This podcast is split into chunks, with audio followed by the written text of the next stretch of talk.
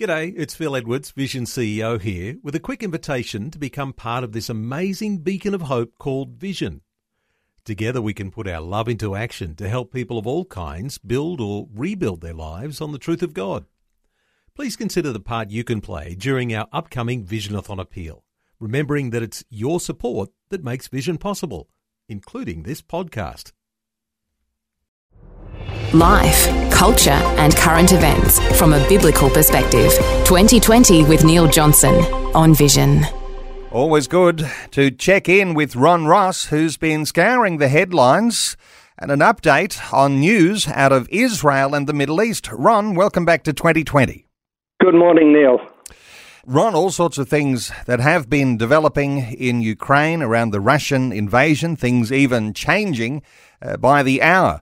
But over the weekend, the Israeli Prime Minister Naftali Bennett refused a Ukrainian request for military aid, but responded with humanitarian support. What's the story here? Yeah, Israeli Prime Minister Bennett declined the Ukrainian President Zelensky's request to provide military assistance to the embattled Eastern European nation, Israel media is reporting. Zelensky asked for assistance with military implements and weapons during a phone call with Bennett, according to a translation by the Times of Israel. Israel is an ally of both Russia and Ukraine and has been cautious about taking sides since Moscow's invasion. Russia also has heavy military presence in Syria and controls its skies, and as such, Jerusalem coordinates all military strikes on Iranian targets in Syria with Moscow. In addition, both Ukraine and Russia have large Jewish communities, and Israel sees itself as a protector of Jews in the diaspora. According to a separate report last week, Jerusalem prevented the U.S. from transferring Israel's Iron Dome missile defense system to Ukraine last year in an attempt to maintain Israel ties with Russia.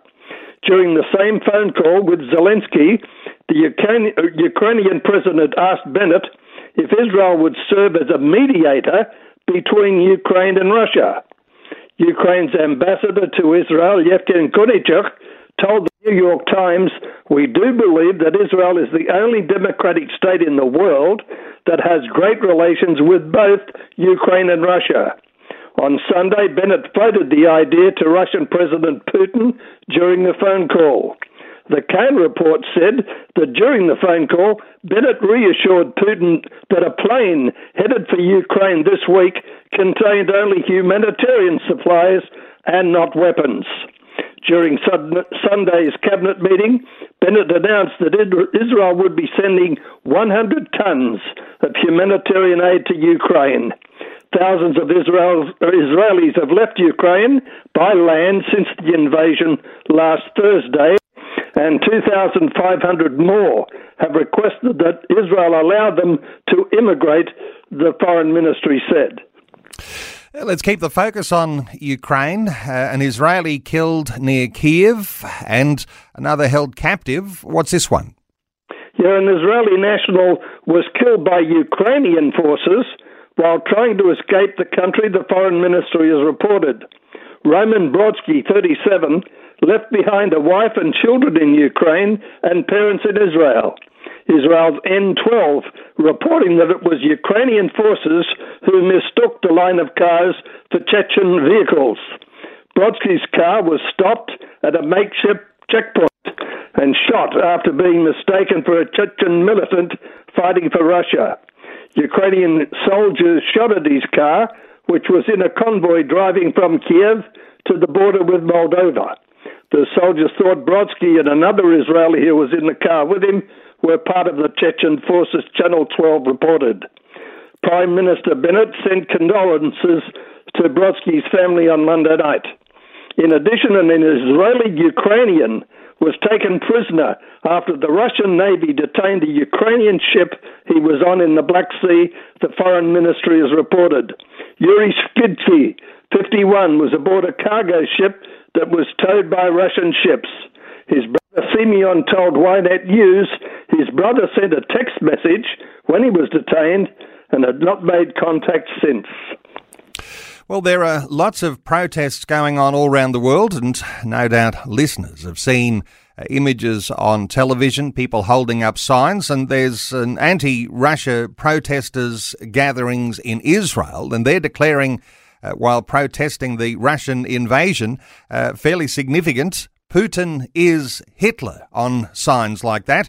Uh, severe words, uh, severe comparisons. Uh, what are the headlines saying here, Ron? Yeah, thousands demonstrated in Tel Aviv and close to another thousand gathered in Haifa to protest Russia's invasion of the Ukraine and demand more action from the Israeli government. Many former citizens of Ukraine or Russia held signs in Russian as well as in Hebrew and English condemning President Putin, with some comparing him to Adolf Hitler. The protesters waved the Ukrainian flag and chanted slogans such as Putin's a fascist and Putin get out of Ukraine. They also demanded that Jerusalem, Jerusalem openly condemn the Kremlin, something that the government has yet to do, apparently in fear of Moscow cancelling its quiet cooperation with Israel's efforts in Syria. In Tel Aviv, the protesters gathered around Habima Square when police cordoned off the streets leading to the Russian embassy where they were heading. Several spoke to Hebrew media about their anger over the war their fear for their relatives in their home countries, and why they believe Israel should be doing more to help the Ukraine. Well, it's interesting to talk about how the Israelis might be viewing Russia, but uh, there's also uh, the other foot here, and the United Nations Security Council. Uh, Russia is denouncing Israel's sovereignty over the Golan Heights. What's this one? It's quite amazing, isn't it? Russia doesn't recognize Israel's sovereignty over the Golan Heights.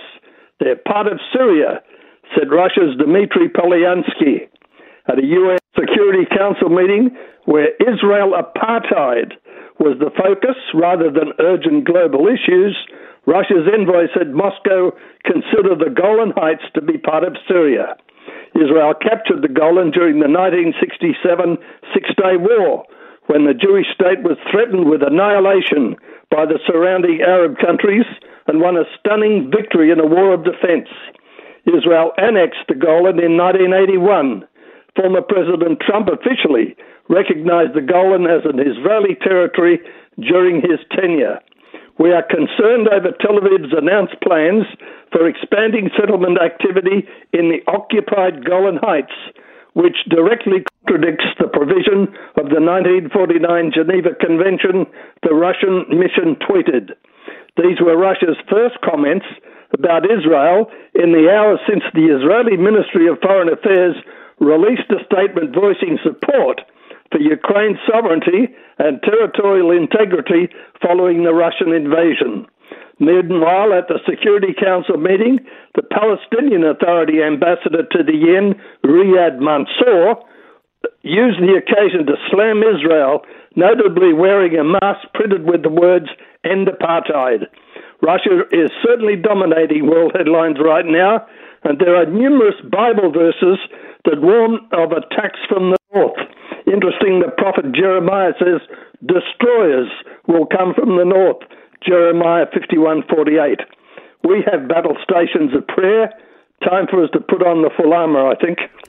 And we might talk through some of these issues just a little later in the program. Hey, Ron, we'll look at the people of Israel. We'll say God's chosen people, right back to Old Testament times. And as Christians, we say, I wonder how many Israeli Jews believe in Jesus. And there's a new book that's out uh, shedding light on that question. Uh, what's this one all about? Yeah, there are nearly 300 messianic fellowships in Israel, according to a book published this month by the Caspari Center of Jerusalem. The book, Jesus Believing Israelis Exploring Messianic Fellowships, was written by David Serner and Alexander Goldberg and is being sold via the Caspari website. Serner is Caspari's Director of International Relations, and Goldberg is the organization's Israel Director. The Caspari website describes the book as a comprehensive study of Jew- Jesus believing Israelis, more commonly known as Messianic Jews. The book covers numerous issues ranging from demographics, theological, and identity issues involving complex questions about what it means to be Jewish, to be Israelis, and to be followers of Yeshua, meaning Jesus. The book took three years to produce, from 2018 to 2021, according to an interview the authors conducted last week with the website Israel Today. The book updates a previous survey, Facts and Myths About the Messianic Congregations in Israel, which was published in 1999. Israel Today defines itself as a Jerusalem based Zionist news agency founded in 1978 to bring a biblical dimension to journalism in Israel. The authors said that they defined Messianic as Jews who accepted the traditional historic Christology. We asked if Jesus is viewed as both fully divine and fully human. About 5% of the congregations that they contacted refused to be included in the study, and others provided only partial information. To gather the data, the authors conducted two surveys.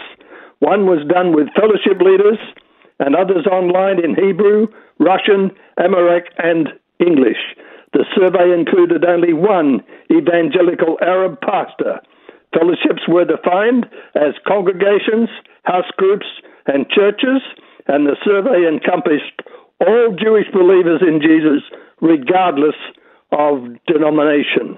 It's interesting that the Jerusalem Post have launched a monthly newsletter for Christians and you can sign up by visiting the J Post website.